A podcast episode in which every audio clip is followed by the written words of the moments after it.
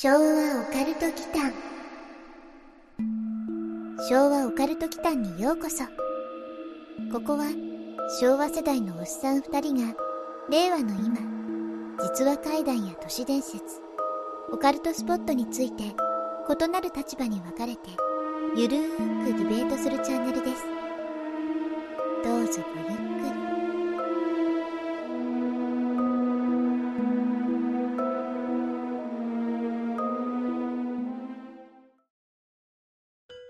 い、皆さんこんばんは。こんばんは。昭和オカルト祈間のマサです。やすくんことやすです。さてさて、8月にですね、はい心霊系とか、うん。江戸時代の回覧、祈談みたいなことをやっていたんですけれども、うん。9月になって、まあまだ暑さは残ってるんですけど、はい。今までのオカルト祈間の、うんで取り上げてきたような、そう、世界のね、うん。シリーズに少しちょっと戻しつつ、はいはい。うん、っていう感じで、もう勝手にシリーズ化しようと思ってるんですけど、うん。世界の不思議シリーズっていうのをやりたいなと。思ってるんですよ。はい。うん。で、初回である今回、うん。初回なのかな？なんかもう過去からいろいろやってる気がするんだけど、今回はね、インドネシア、うーん。うん、にあるうん。遺体のある日常みたいなね。そんなハッシュタグをつけるとしたら そんな感じになりそうな、うん。にぴったりのね、ご遺体と共に暮らす人々っていうのをうんテーマにしようかなというふうに思ってます。かなりパワーのあるハッシュ来たね、これ。あ、パワーある、うん遺体のある日常のどの辺にパワー感じたのかちょっとわかんないけど。例えばさう、んうんうん車のある日常とあ、か、そうそうそう、まさに。イメージそんな感じ。ね、猫のいるハッシュでしょ？日常とかね。う。うんん。キラキラ系女子が好んで使いそうなハッシュタグだよね、これ。まあ、はしうん、そそのやすくんが言ったのはそうだけど。はい。そうだね。う。うんん。遺体のある日常でしたっけ？そう、そう、シャープ、シャープ遺体のある日常。あー全然キラキラ系女子じゃないよね、こうん。れね。キラキラはしてない。キラキラしてたらちょっとまずいよね、これね。うん。映えないよね、多分ね。映えないです映えね。ないと思う。う。うんん。けどね、事件性はなくって、うん。多分。ううん ん。多分ね、あのね、今に残る、まあこの令和って日本のあれだからちょっと置いといて、2020年代ね、うん。2022年だけど、まあこの今現代でも残っているうん。奇襲、風習、うんというかね、まあそんな感じの遺体のある日常、はい。うん。インドネシアでした。インドネシア。うんうん。あんまり場所知らないんですけど、やすくあんまり海外、あれだよねあ、知らないよね。うん。伸ばししてないですね、足は。マサは行ったことあるんですか？インドネシア、うん。ありますよ。うんうん。うん。定番で恐縮なんですけど、バックパッカーじゃなくてね、うん。バリ島？ああ。バカンスに、はい。うん、行ったことはありますね。はいうん。あとはね、そのついでに世界遺産をちょっと見たくなっちゃって、うん。ジャワ島っていうところなんだけど、うんそこまで飛んでね、ボロブドゥール寺院っていうところがあって、はい。うん、まあそこ自体はね、結構オカルティックなんだけどね、うんまたあのノートの方で書ければと思うんですけど、はい。とか行ったことあるかな。まあこれでもう言った通りで社会人になってからはい。なんで、あの、ラグジュアリー旅なんで、反感を買う可能性があるので。でも一応行ったことありますよ。はい。うんあれだよね、インドネシアってうん、確か、新庄か誰かが、うんうんうん。野球選手のね。うん一時期移住してたところですよね。そうだね。うん一回、確か向こう住んでたことあったね、新庄ね。うんあれでしょ？オフロードバイクかなんかたくさん買って乗り回してるみたいな、はい。そんな話でしたよね。うんうんうんね、そういうのテレビで当時見た記憶があるんですけど、うん。インドネシアはね、そんな感じで、あの、バカンスだったんで、僕もね、実は深くは知らないんだけど、はい。バリ島はね、宗教がヒンドゥーなんですよ。うん。けどね、ジャワ島はね、イスラム教だったりしたんですよね。うだんか。らちょっと不思議だなとは思ったんですよ。その島によってね、はい。特色が違って、なんか不思議なところだなっていうのを思ったんですよね。うんうんまあ、なのでね、僕、あの、ジャワ島の方ではラマダンとか体験しましたからね。ラマダンって断食月のあれですよね。そうそうそう。うん、イスラム教のね。ううんん。そっか。日本で言うと東京と大阪で信じる宗教が違うみたいな。そうそう、そんなイメージだね。ううん。ん。昭和オカルト祈間で、その一体のある生活っていうのはまだ想像できないんですけど、うん。まあ、ここからは難しいよね。うん。うん。実際どういう感じなの？とね、これ、まず場所なん。ですけど、うん。インドネシアの？中部、うんスラウェシ島っていう島なんですよ。うん。う。うんん。これね、マップ的には観光地としてさっき挙げたようなバリ島とはね、全然場所が違って、はい。フィリピンの南側、うん。ブルネイの東側うんにある島としては規模が結構大きなね、うん。島なんですよね。その中でも南スラベシっていうエリアがあって、うん。まあ、そこに住んでいるトラジャ族。うん、もう一度言いますね。トラジャ族っていうのが今回のテーマです。トラジャ族。そアフリカのような部族ではなくて、う。うん。根血が多いから、うんこの辺はそういうなんとか族とかがあるイメージですね。そうですね。ううんん。ちなみに宗教的にはどちらに属してるんですかね？これね、ちょっと調べたんですけど、はいトラジャ族のほとんどはキリスト教うん。なんですけど、うん。イスラム教とアルクって呼ばれる土着のアニミズムがね、今も続いてるそうですね。はいはい。これね、アニミズムっていうのは、生物、無機物問わずう、んすべてに霊魂が宿っているっていう、そういう考え方。あうん。あ、日本の八百万の神とはちょっと違う感じかな？うん。その辺のね、信仰がね、奇妙な風習を生み出したのかもしれないんですけど、日本のその八百万の神とはちょっとね、多分違うと思う。うんアニミズム文化っていうのがあってね。はい。うん。そうだった。遺体のある生活。そう、遺体のある生活。墓地とかに土葬するって意味じゃ、アメリカもそうだし、うん。別に言葉としては遺体のある生活だよね。大げさに言ってると思ってる？うん。まあ、僕がね。うん、うん。なるほど、なるほど。まあ、確かにね、番組だもんね、ちょっとね、そういうのは盛らないとね、と 思ったんですけど、これ一切持ってないからね、今回。ほう。うん。ちなみに言うとね、これ日本でもうん、仮装する前にはまだ棺桶に入ってるじゃない？はいはい。亡くなった方がね。うん。で、お通夜とかお葬式で、まあ、すぐに骨になっちゃうじゃないですか。はいはい。まあ、一週間経たないよね。3日とかだよね。うん多分、その期間って。うん。うん。で、そのね、仮装前の状態がとんでもなく長いっていうのが、トラジャ族のその風習なんですよ。え？うん。亡くなったご遺体を埋葬しないってこと？うん、しない。しばらく。う。うんん。それはなんか、疫病とかやばそうですけどね。まあ、ささすがにその辺はね、処理してるんですけど、うんまあちょっと説明しましょうか。うん。とね、トラジャ族は、身内が亡くなった際に、特別な処置を施して、うん。ミイラみたいな状態にするんですよ。うんうん。もうまるでミイラ。はい。うん。ただね、それだけならエジプトとか太古からあった人類のね、遺産じゃないですか。うん。防腐処理ってことかなインドネシアとか、うん熱帯っぽいからさ、匂いとか問題になりそうな気がするんですけどね。うん。なんか、なんかやけにリアルな問題を挙げてくる。そう、紅葉を塗られて、吸湿性が抜群の布でぐるぐる巻きにされるそうなんですよ。この時点ではもう完全にエジプトのミイラと一緒だよね。うん、そうだよね。うん。まあ、内臓抜き取るかどうかはちょっと置いといてね。多分抜いてると思うんだよね。うんエジプトもやるじゃない。はい。カノポス壺っていうのはエジプトはあって、うん。それぞれあの壺のね、頭に神様が置いたカノポスの壺っていうのがあって、うん心臓を抜いたり、肝臓を抜いたりしたものをそれぞれの壺に収めるっていうのがあるんだけど、ただね、トラジャ族はこれはないんだけどね。うん。だからその辺の文化は厳密にはちょっと違うんだけど、うん。ただミイラを作成している時点ではほぼ一緒。はい。うん。で、その後、伝統的な家屋内うん。に安置されて、うんゆっくり乾かしていくっていうのがこのインドネシアのトラジャ族側なんですよ。うー。うんん。でも、マサの言い方だと、うん。エジプトのミイラとはまた違う感じだね。そうそうそう。んうん。まあ、棺桶に入れないってことかな。うん。大正解です。ううんん。そのご遺体がね、まるで生きてるようにしばらく扱うんですよ。うん。わかる、うんつま、り、ミイラ化して、うん。乾かしたご遺体を、うん例えばだよ、着替えをさせたりね、うん。うん。椅子に座らせたりね。うん。うん。うん。もうこの時点で多分想像の斜めの方行ってるから、はい。想像するのが難しいと思うんだけど、うん。うん。ね、自宅で遺体をミイラ化させたものを、はあ、これ乾いたぞと。はいはい。うん。もうこれぐらい乾けばいいんじゃないっていう感じで、その乾いた後に、うん。起こして、起こす。うん、まあ起こすって、いや、あえて今言ったよ、それは。うんうん。椅子に座らせたりね。ああ。うん。お洋服をね、うん。着させたりね。うんタバ。コを加えさせて火までつけてあげたりね。えー、なんと、なんか、ギャグで言ってないよね。ギャグで言ってない。うん。うん。かかしとかマネキンじゃなくうて、ん。もともと人間だった遺体をそんな風に扱う。そう。そう。そうらしいですよ。うん。トラジャ族はね。世界は広いな。うーん。でも、まさか家の中には。入れてる。入れてる。入れてるの、うん、入れてる。家の中でやってるの。だから椅子に座らせるっていうのは外のことじゃないんですよ。ああ。それどころかね、食卓もね、一緒に囲ったりしてるんですよ。遺体とね。はい。うん。例えばさ、うん。ドラマとかで、うんうんまあ見えてない人の分まで食事を用意するみたいなさ、うん。うん。食事を用意してる人には見えてるっていうなんかさ、状況あるじゃない、うん死んだと思いたくないみたいな。うん。うん。うん。そういうなんか、かわいそうなショートドラマみたいなことをやってる感じ？うーん、まあ、厳密に言うと、絵を見るとそうなんだけど、うん。うん。まあその食卓を囲うっていうのはね。うんけど別に向こうの人はそういう感覚ではないんですよね。うん。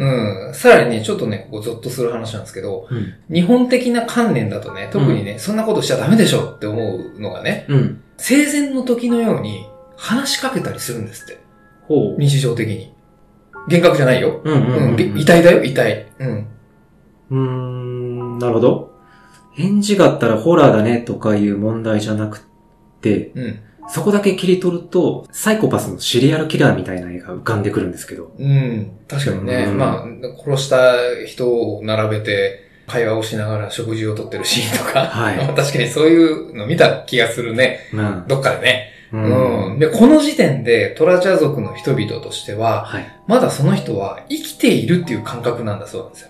うーん。うんお葬式を行うまでは、魂はそこにあるので、うん。死んでいないっていう考え方なのよ。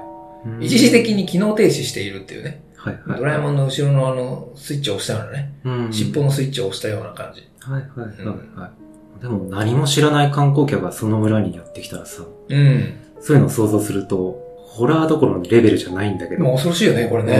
うん。かかしかなって思ったら本物の遺体で、そう。うん、そういうこと。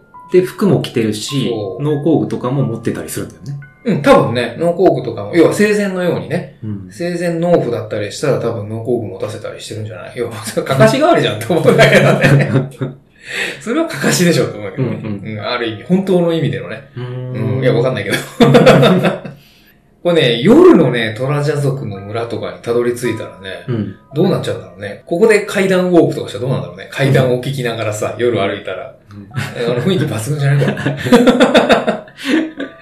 下手な、あの、お化け屋敷よりもやばいよね。まあ、こんなこと言っちゃいけないんだろうけど。うんまあ、国が違うからね、ちょっといつもよりもあの、不謹慎度を少しだけ上げてね、はい。あの、今話してるんだけどね。はいはい。うん。この村以外だとね、これ普通に死者の冒涜にもなりかねない行為だと思うんですよ。なるほどね。うん。そのごご遺体の扱い方としてね。はいはい。でも、このトラジャ族の村では、それが伝統なんですよ。うんトラディショナルなんですよ。うん。下手に死人扱いすると、こっちがそうされそうだよね。うん、なんかね、未来されそうだよね。わかんないけどね。なんか近あれだよね、そういうの、近代一少年とかでそういう村出てきそうだよね。うん。うん。これでも実際にね、怒られるそうですよ。死人扱いすると？うん、そうそうそうう、ん死人扱いしちゃうと。何せこれ生きてる設定だか設定。ら。うん、設定だからね。喋らないし、うん。うん。物も食べない人間をね、果たして生きてると定義していいのだろうかっていうところ。なんか、これはまあ死生観が揺らいでしまうような奇襲ですね。そうだね、奇襲の一種だよね。もうはいここまで来るとね。家族はね、そこを指摘されると、うん。体調が悪いとかね。うん。うん。個人に対してね。はいはい。病気っていう風に答えるらしいですね。まあ、そういう設定だからね。そう、つまり、物も喋れないし 食べられない病気。ああ、うん。ちなみに、うん。ちょっと聞くのは怖いんだけど、うん。しばらくっていうのはどれぐらいの期間？あ、寝かせておく期間。熟成させておく期間。さすがにさ、うん一週間とかそんなもんですよね。ミイラ化するのに一週間できると思う？熱帯で。難しいな。まずね、その話をする前に、うんトラジャ族の風習としてね、うん。人の魂は大切に扱わないと災いをもたらすとうんされていて、時間をかけてあの世に送る準備をしているっていう文化があるんですね。うん。その時間が問題だよね。そう。で、これね、死後数ヶ月の場合もあればう、ん。場合によってね、数年間、あ？うん、にも及ぶことがあるとのことです。げー、数年間って。数年間ですよあうんその間に他の家族死にそうだよね。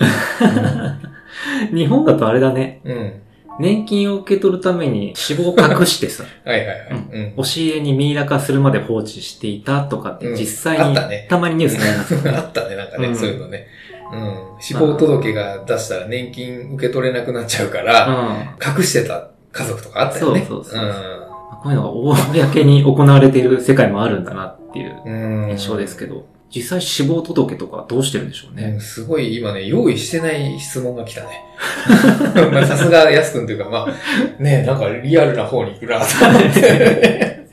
そうだね。ここまでの情報を精査する感じだと、うん。おそらく死んでいない認識じゃないですか。うんうん。だから死亡届なんて出さないんじゃない？うん。うん。近所の人にもね、言わないんですって。あうん。まあ見りゃわかるけどあ。ね。うん。だって昨日げ元気っていうかさ、昨日普通に会話した、例えばね、うんお隣のおじいさんがさ、うん。翌朝さ、なんか、翌朝ってわけじゃないけど、しばらく得てね、うん。ミイラ化されるからさ、い一週間後ぐらい、最近なんか姿見ないなと思ってさ。あで、ある日久々になんか、なんか物を喋らない、その形になってさうんうんうんう、ん一切喋らなくてさ、あ。うん。なんかもうそんなかかしみたいになってるわけでしょ？はうん、あら、おじいさんって言ってね、話しかけても、あら？って。気づくことは気づくと思うんだけどい。ね。うんうん。ただ言わないんですって、これ。う。うんん。まあ、亡くなってないからよ。そうだよね。ちょっと重めの病気にかかった。そうそうそうそうそう。そういう感覚だからね。うんうんうん。家族としては。そっかそっか。じゃあ、インドネシアの年金制度とか、どうなるんだろうね？やっぱそこ行くんだ。これ年単位とかね、うさすがにちょっと低いよね。ん。うん。だから90歳で例えば亡くなったとするでしょ、うん。だから10年間まだ死んでないですって言って葬式しなければ、家族的にはその人100歳まで生きたっていうさ、うん。ことになるかもしれないし、年金その10年間どうなるんだろうねとかね。うん。そもそもインドネシアって年金制度あるのかなとかね。その辺の管理はなんとなく雑っぽい。雑っぽいよね。うんうん雑なのかザルなのかわからないけど。だからね、日本とはまだ違う気がするんだけどね。ごめんね、うんちょっとそういう質問が来るとは思わなかった。質問が悪かった。現いや、いいよ。現実的だなと思って。うん確かにそう気になるっちゃ気になるよね。うん。じゃあちょっと引き戻して、うんうんうんうん。どういうタイミングで葬式に踏み出すんですかね？あ、トラジャ族うん。うん心の整理とか。これね、普通はその心の整理をね、数日でつけるじゃないですか。うん。日本とかだとね。うん。まあ、その後はわかんないよ。ただ儀式としてはね、はいはい。っていう。それは何年間もその個人を思い続けることあるけどさ。うん。それはまあ個人的のあれだけどね。うん。うん。これね、葬式はトラジャ族にとってね、そもそもね、うん。これ人生の一大イベントなんですって。トラジャ族的にね。はい。うん。例えばこれ平均月収1万円とか2万円っていう風に言われてるんですけれども、うんインドネシアのね。うんうん。これね、数百万円かけてね、盛大に送るんですって。うーん。葬式が一大イベントってのもなんか皮肉なもんだね。そうだね。うん。本人いなくなった後に最大のイベントが来るとか。そう、自分が知らないのよ。はいはい。普通結婚式とかじゃない。うんうんうん。うん。でもそうか、亡くなっていない認識だから、まあまあね。うん。うまん。あでも実際亡くなってるし、現実はね。うん、なんかややこしいですね。うん。本人はもう意識ないからね。はい。そこで盛大にされたところで分からんから。まあそれ言うと日本の葬式も一緒なんだけどね、っていう話なんだけど、うんこのね、トラジャ族のその伝統葬儀うん。がランプソロって呼ばれてるんですよ。ちょっとインドネシアわかんないけど、うんランプソロ。ランプソ。うん。ランプっていうのはね、水牛を意味するんですよ。ああ、で、ソロっていうのが葬式の意味なんですよ。はいはい。ソロが葬式とか言葉としても皮肉じゃないですか。なんかね、生まれる時も死ぬ時もね、所詮はソロ。一人っていうね、はいまあそういう印象を持ちますよね。ああ、ランプソね。ランプソロ。うん。そのさ、障害賃金みたいな金額をかけてどんな葬儀するんですかねトラザ族ね。うん。うん。花火打ち上げたりとか。これね、実際にね、日本人の方で、旅行者でね、うんこの伝統葬儀に参加した人のレポートがね、ウェブにあったんですよ。はいはい。でね、これちょっとね、興味深く今回のために読んでみたんですけど、うんどうやらね、ランプ、牛ね、水牛。うんうん。これが死者の魂を天国に連れて行く乗り物とされてるんですって。うん。ほだね、多く生贄にするほど、早く天国にたどり着けるとういう言い伝えがあるんだそうですよ。うーん。牛が乗り物なのね。うん。まあ、生贄の量で差がつくとか、うん。悪しき風習のセオリーを地で言ってるか予感がするんです確かにそうだよね。うん。うん。差別化されちゃうよね。うんん。しかも、牛が多いほどに天国での格式みたいなものじゃなくて、早くっていう。そうスピードなんだよねうんうん。だったら、ね、数年一緒に過ごしてないで、とっとと送ってあげればいい それはもう確かにそうだよね。はい。速さにね、差がつくんだったらね、うんミイラにしてないでさっさと食ってあげればいいじゃんって思うけどね、そこは僕も思ったんですよ。うん。うん。まあおそらく、その長いこと遺体のある生活を送って、さらに牛の生贄が多いほど、その家の繁栄をね、うん。示しているとか、そういうマウント的なものじゃないかと思うんだけどね。うん。暗黙のね。うん。うん。うん。でも仏教式にもね、一応一応あるじゃないですか。戒名っていうさ、ああ、うんうんあの世での格式に影響するんでしょあれ。そうですね。うん。まあ、ここではちょっと触れないですけど。物議醸すのでやめときやましょう。めときましょうか。ううんんちなみに、普通のご家庭だとね、うん。トラジャ族の、はいこ。れ1頭とか2頭なんですって。牛そのランプ。うんうん、ランプ、牛。水牛を使うのが。これね、有力者になると、うん。10頭を超えることもあるそうです。はうん。で、これ有料か無料かわからないんだけど、その葬儀をやるときに観客用の席がね、あ。うん。設けられるんですって。うん。D の1ゾーンとかね、うんアリーナ席とか、これライブ会場みたいなね、その1割がね、設定されるそうなんですよ。何を見せられるんだろう。ね、その1割のマップ図とかもね、アップされてたんで見たんだけど、はい。本当にね、そのアリーナ席みたいな、まあ立ち見なのかわかんないけど、あるんですよ。ね、モッシュとかは多分禁止だと思うんだけど。もちろんそうでしょうね。これ結構あれですよ。あのうん異世界のね、もう地球とは別のね、はい。文化みたいだよね。うんうん。うん逆コロシアムみたいなね。はい。戦い合うのをさ、楽しむんじゃなくて、葬儀を エンターテインメントにしてるっていうね。うん。なんかケバブとか出てきそうだよね。ね、そこであんま食べたくないけどね。うんこれね、まずね、ちなみに一大イベントのね、うん。葬儀で始まるのは、その会場のボルテージがね、うん。最高潮に高まったタイミングでう、ん。司会者のね、はい。合図とともに、うん。村の男たちが、うんその集められた牛の首をね、次々に跳ねていくんですよ。スパーンスパーンって言って。地獄絵図じゃないですか。すごいよね、これね。うん。確かにでも見応えはありそうだけどね。多い方が盛り上がるんだね。そうそうそう。んだからね、マグロの解体ショーをスーパーでやってるのと、考え方としては実は同じなんですよ。ああ、はい。牛かマグロかの違いだからね。確かに。うん。で、その牛の皮を剥いで、肉を切り分けて、うん。まあ、観客が持ち帰ったりするんですよ。あうあ。ん。まあ、あとはその牛の角うん。あの、頭の骨みたいなやつあるでしょ、うん。あれがトラジャ族では富のシンボルになるんですって。はいはい。うん。だからそのさばいた後は角付きのね、頭骨とかを大事に持って帰って、飾ったりもするんだって。う。うんん。今自分の中ではう、ん腰巻きを巻いた部族が、うん。角のついた牛の頭骨。を、まあ、杖に掲げてはい、ね。杖の先端ね。そうそうそううんで、練り歩いてる図なんですよ。つまり地獄なんです地獄だね。すごいよう想定してるね。この後ろ、背後はもうあれでしょなんか火山とかさ、燃え燃えてるような感じでしょそうそうそう。絵としてはね。うん。うん AI に書かせたらそんなになりそうだよね。ミッドジャーニーとかに書かせたらね。はい。なるほどね。これね、あとはね、ランプソロのその費用がね、うん。捻出できない場合。う。うんん。捻出できない家もあるじゃない？どうしても。貧困家庭とかね。うん。うん。そういう場合ね、これ遺体にホルマリンを売って、うん。家に保管するっていう風に書いてあったんだけど、うん。これ読んでて思ったんですけど、多分ここまで聞いてる方も今、え？って思ったと思うんだけど、うん葬儀の費用が溜まるまで遺体を保存しているから、こういう奇襲が生まれたんじゃないかって思わない？つまり、豪勢な葬儀をする文化っていうのが、この不気味な遺体のある生活をね、うん。一般化した原因じゃないかっていうね、あ鶏卵みたいな話なんですけど、はうん。あ。これ、最初に豪華にしたやつが一番の元凶ですね。それで一番悪いよね。これ検索して実際に画像を見たんですけど、うん。トラジャ族で検索すると、うん実際にそのご遺体と共に生活する人々の画像がね、見れるので、そう、これね、うんセーフティーサーチに引っかかってないんだよね。はい。うん。文化だからなのかわかんないけど。うん。ね、ぜひ、リスナーさんにも実際にあるんだっていう感覚とともに見ていただきたいですうん、ね。そうですね。多分ね、R 指定も入ってないんじゃない？うん。うん、普通に見れるからね。はい。うん。これ画像で見ると余計にインパクトがね、ありますあるよね老夫婦のミイラが普通にね、うんはい。私服を着て立たせていたりね。うん。来てる来てる。うん。家庭内のその椅子にね、はい。腰掛けて、うん普通に生活してるようにさ、はい。安楽椅子みたいなのに座らせたりね。うん。うん。また、軒先にね、家のね、はい。かかしみたいに本当に立たせていたりとかね。そうそうそう。すごいよね、これ。本当にあるんだよ、こんな村インが。パクト強いですね。こう言っちゃ悪いけどさ、うん。文化風習であることを理解した上でも、うん。ちょっと悪趣味だなってだいぶ悪趣味だよ。よ、これ。う。うんん。まあ、我々の感覚で言えばね。はい。うん。個人がそれを望むかどうかわからないけど、うん。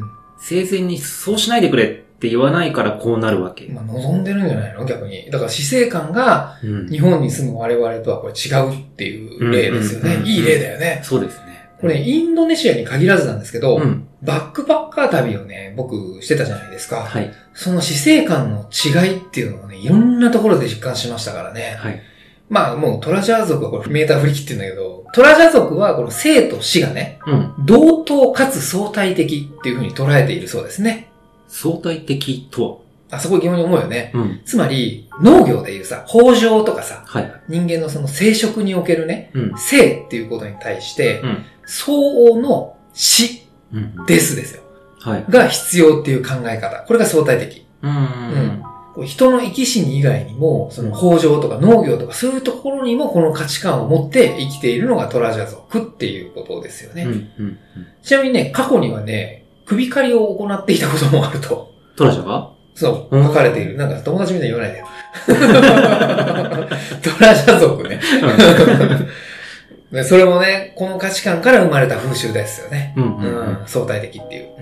雨乞いの生贄みたいな考え方か。うん。うーん。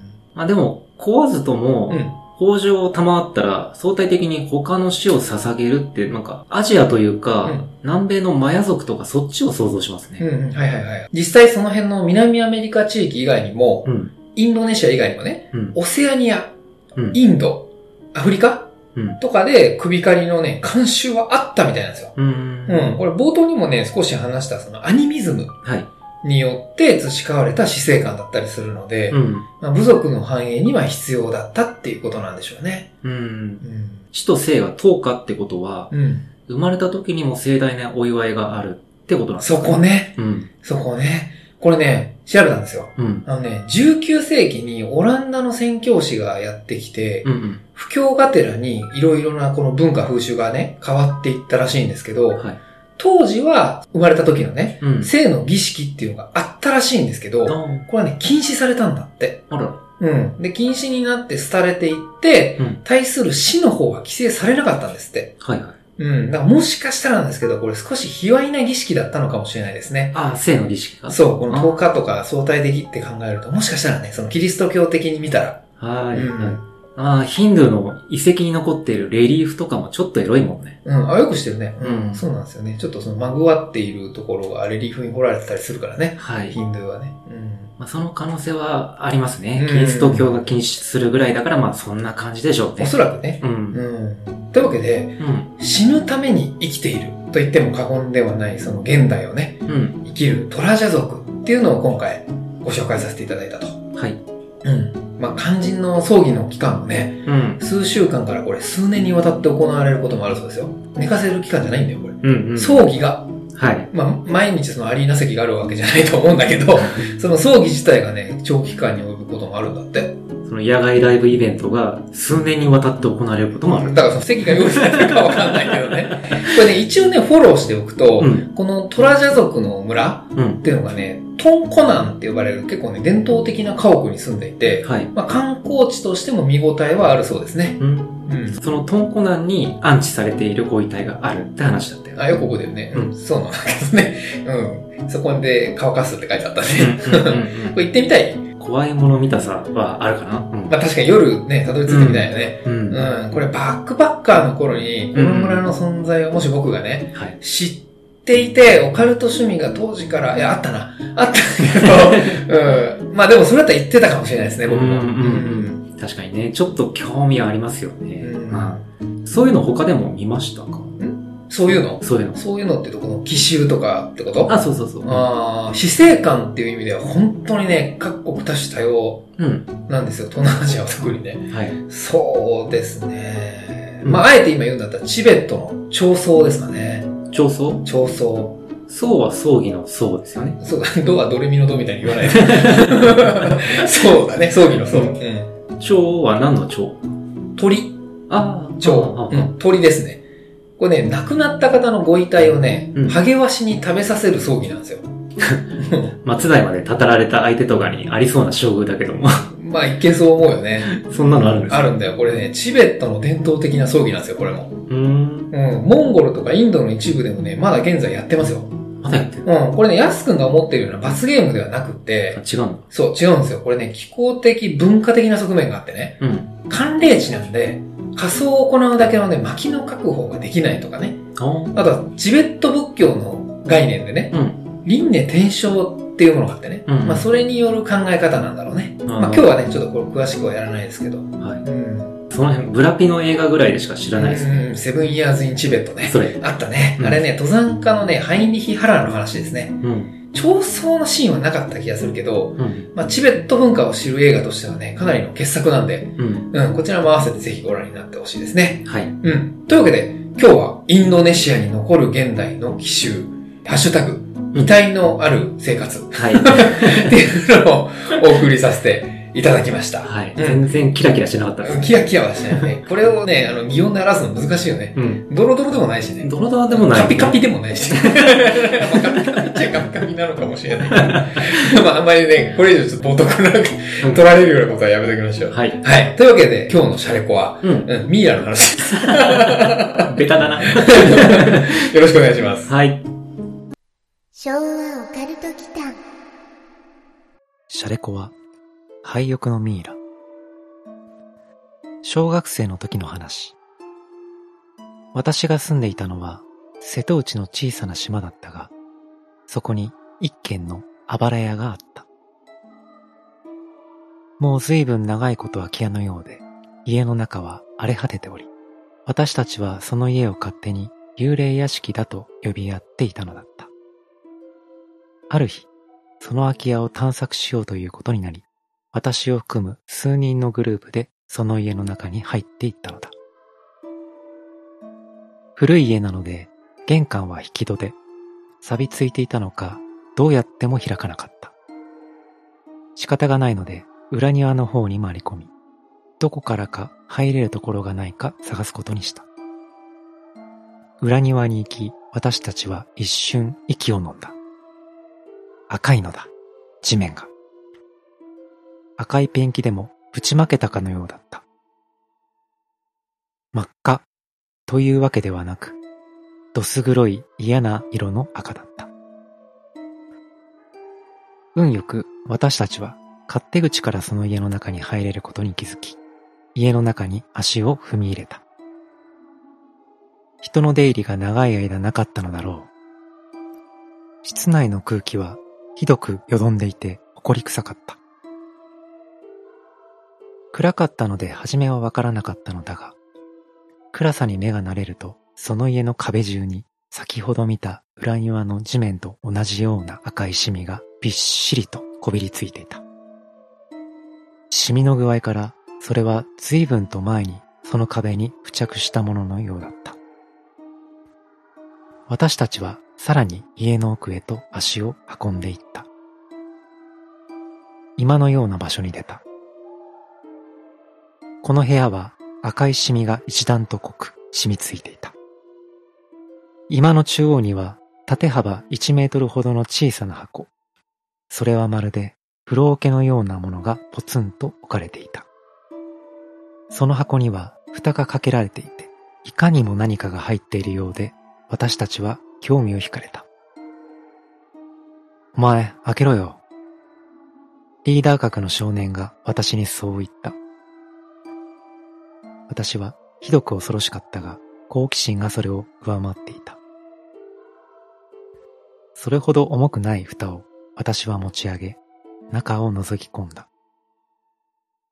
中に入っていたものを見て、私は思わず、うわと叫び声を上げたのだった。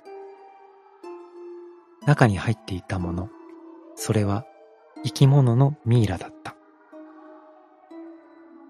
しかも、その生き物は明らかに人型をしているのだ。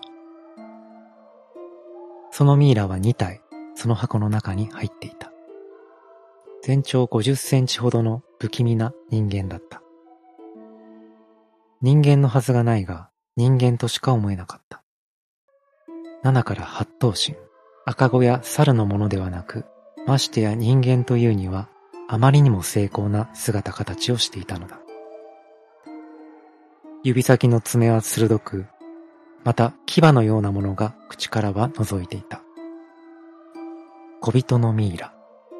そう呼ぶしかないものがそこにはいた。私たちはあまりの恐怖にたまらずにその場から逃げ出してしまった。ミイラ、つまりは死体である。そんなものを見つけてしまったのだから、私たちはすぐさま大人たちにそのことを告げ、一緒に来てくれるように頼み込んだ。だが、大人たちは誰もそれを信じてくれなかった。ただ、奇妙なことに、年寄りのじいさんたちだけは厳しく私たちに、二度とそこへは行くな、と言うのであった。翌日、そのミイラを再度見に行くべく、私たちは再びその家へと向かった。今度は先輩たちも呼んである。15人はいただろうか。さすがにこれだけの集団なら怖くはなかった。そのミイラはやはりそこにあった。今度はじっくりとそれを観察した。人形ではない。その場の全員がそれだけは誓ったのだった。それから一年もしない間にその空き家は取り壊されてしまい、今では立派な観光ホテルがその場所には立っているのである。そのホテルを見るたびに、私は少年時代のあの不思議な経験をありありと思い出す。昭和オカルト祈間はい。えー、テーマに少し寄せてきたミイラのシャレコア朗読、ありがとうございました。うん。うんこれまた登場しましたね。うん。やけに分け知りの年寄りのじいさんあ。それね。うん 二度とそこへは行くなでもまあ、なんでか絶対教えてくれないみたいな。あーかなり初期にね、うん。僕らの番組であまり聞いてほしくない小芝居が入った、ネット発の海岸に登場する可能性が非常に高い、うん。分け知りじいさんっていう回があるので、はい。興味のある方はぜひお聞き苦しいと思いますけどね、最初の方でやってるそんでね。うですね。うん。まあ、今回はね、これ話の不気味さを想像させる役としてね、そのおじいさんが出てきているんですけど、うん。まあ、過去の考察通り、これやっぱり役には立たないですね。前編通してうん。うん。何かわからない不気味なミイラとその光景ってのがなんか想像をかき立てる話なので、そうだね。うん。じいさんばあさんは収束に向かうための要素ってことかな。まあ、役割としてはね。ん。うん。で、この話どっから行くかね。う。うんん。赤いシミはまあ、そう言いたいのだろうなということでね。うんまあ、な、なぜかは触れないですけどね。うんうん。ミイラの時点で、ここで血が飛び散るぐらいの何かが起きてからの時系列が合わないもんね。合わないね。ううんん。その辺考えると混乱しそうなんで、ミイラに焦点当てましょうか。ミイラにやってるんだ。うん。うん。人型で複数のミイラと聞くと、うん。まあ、自然に僕的にはこれ金田一少年の事件簿に出てくるね、うん。偉人館村殺人事件っていうのがあって、うんうん。それをね、思い出してしまう病に侵されています。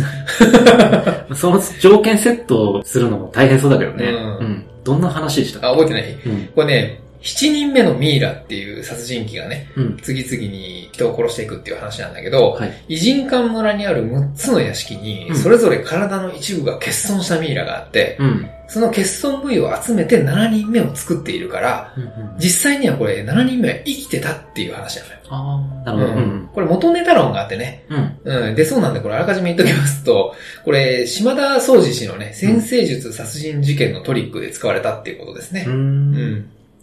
復讐とか、主人公一行がさ、うんうん事件に関与してないと成り立たないですよね。そうなんだよね。うんこの話では、2体の全長50センチ。そう、50センチって言ってるね。7から8頭身。うん。うん。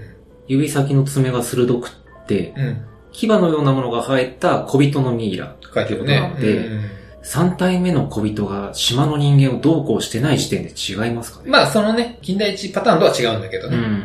特徴だけ聞くとこれすごくね、チュパカブラっぽいんだよね。あ、僕も思いました。そうでしょ？うん。ただこれ、ユーマの話にすると途端にうさんくさくなるから、あの、控えつつね。そうだね。うん。これ何かの動物だと思うんですけどね。うん。うん。各地に人魚のミイラとかもあるじゃないですか、日本のね。はい。これもしかすると、うん。この地を守っていた何かかもしれないですねう。。うんん。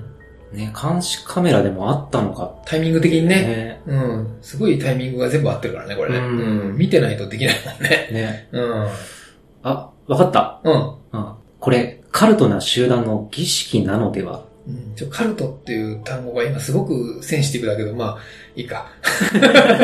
ちょっとね、あの時期的にカルト教団とかっていうのは怖いあれだけどね。うんうんうんうんまあね、あの名称出さなければ大丈夫だと思うから。そうだね。うん魔法陣を雑に消した後で赤くなってる。ああ、この赤赤の理由はそういうことってことか。うんうん。ああ、その線ありそうだね。うん。なるほどね。まあね、でも、この儀式としては怖いけどね、こんなこと一晩でやってるんでしょ、だって。そう。うん目撃したらね、うんちょっと配信したい感じではあるけどね。うん。うん。まあ実際こういうのね、田舎とかではあってもおかしくないかもね。田舎をちょっと別に揶揄してるわけじゃないんだけど、まあ、土地とね、地域が違えばね。トリックの舞台になるようなところとかさ、うんうん。ドラマの話ね。うん。うん。仲間由紀恵のね。うん。うん。ああいう村とかに行ったらありそうだよね。はい。うん。閉鎖的な村ね。そうそうそうそうう。ん。もう、ね、外に絶対出ないようなね。はい。うん。なるほどね。わかりました。じゃあまあ今日はこんなミイラの、うん。うん、話でまとめさせていただきました。なんかエジプト関係でまたミイラの話とかやりたいけどね。あうん、ー僕実際に何百体って見てるからね。はい。うん。じゃあそれはまた別で。はいということで。うん。じゃあ今日はこんなところで。はい。はい。ありがとうございました。ありがとうございました。